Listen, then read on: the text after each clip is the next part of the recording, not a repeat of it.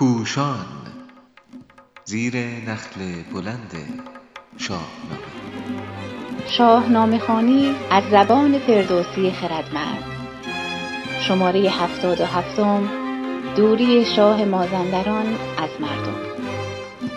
چاپ شده در روزنامه ستاره صبح در تاریخ سیزدهم اردیبهشت ماه 99 نویسنده علیرضا قراباقی گوینده همامه زارعیان تدوین صدا کیمیا کرامت.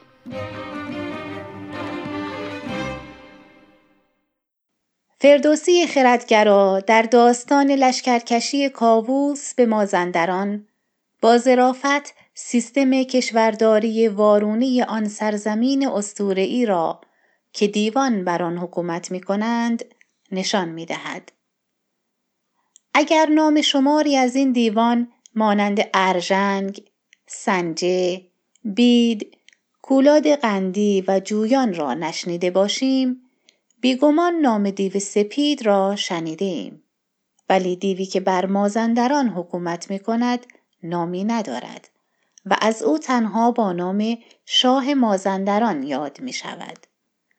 از آن مهمتر تخت و بارگاه این دیو نه در شهر مازندران بلکه در ناکجا آبادی بس دورتر است و لایه های گوناگون حفاظتی و امنیتی دارد.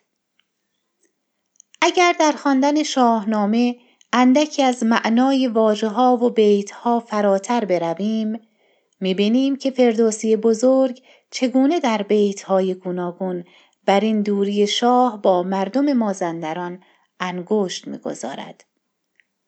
کاووس گرچه پادشاهی کشور گشاست که برای نخستین بار در تاریخ اسطوره‌ای ایران جنگ افروزانه دست به تجاوز می‌زند.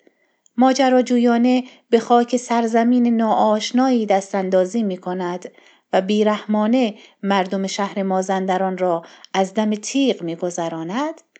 ولی دست کم این نکته مثبت را دارد که در همه ماجراجویی هایش از جنگ مازندران و هاماوران گرفته تا پرواز به آسمان بیش و پیش از هر کس جان خود را به خطر می اندازد. ولی فردوسی نشان می دهد که ایرانیان یک هفته تنها با دو هزار نیرو همه جای شهر مازندران را غارت می کنند و به آتش می کشند. و در این مدت از شاه مازندران و نیروهایش هیچ خبری نیست. فردوسی آگاهانه نشان می دهد کسانی که در شهر مازندران کشته می شوند زن و کودک و مرد با دستوار هستند و دیوان و نگهبانان در میان این مردم نیستند.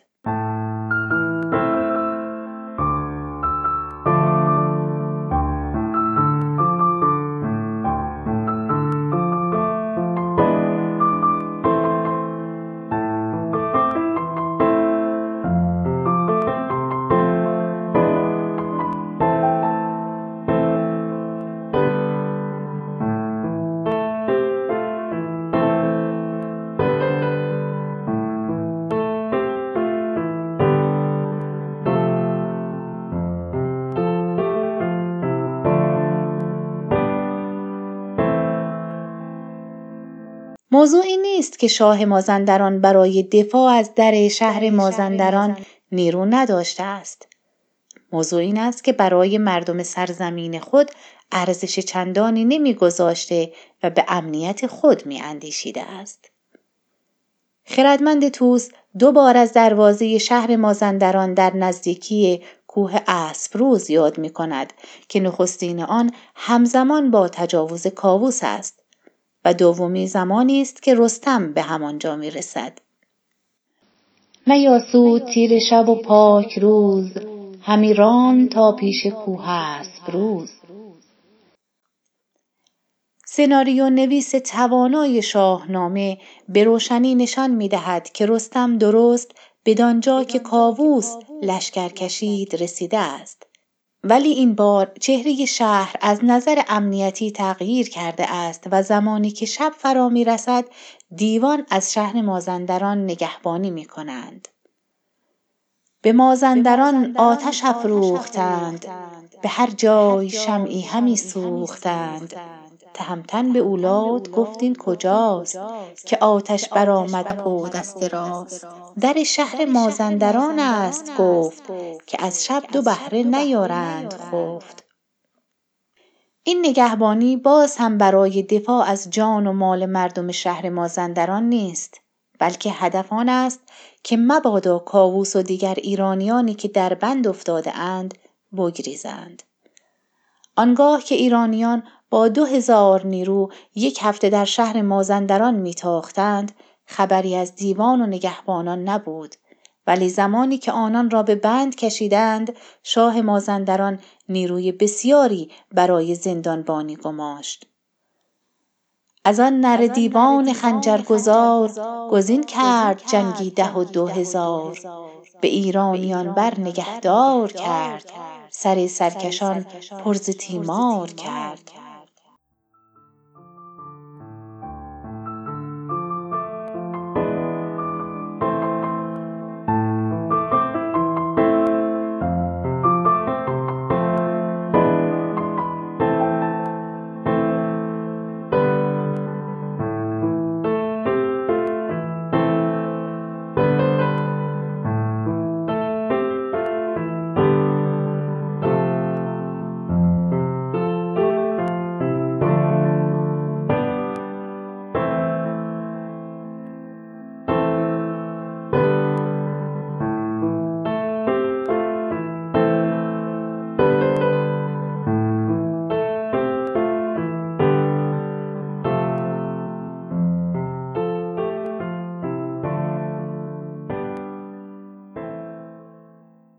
فردوسی از زبان اولاد که راهنمای رستم شده است نشان می‌دهد که شاه مازندران تا چه حد از مردم و از جایی که می توان آن را مرز با ایران و نقطه ای آسیب پذیر دانست دور است و چند لایه امنیتی برای خود برپا کرده است.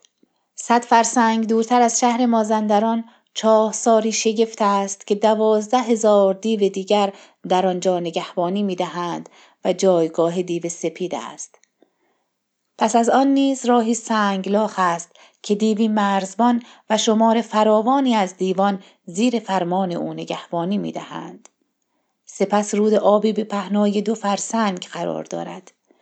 سپس نیروهایی شگفت که سرشان به سگ میماند و باز نرم پایان که می توانند پای خود را دور گردن دشمنان گره بزنند و آنها را خفه کنند در زمینی به درازای سیصد فرسنگ پراکندند این لایه های امنیتی پس از آن نیز همچنان ادامه دارد تا سرانجام به شهر دیگری در مازندران می رسیم که جایگاه امن شاه مازندران است.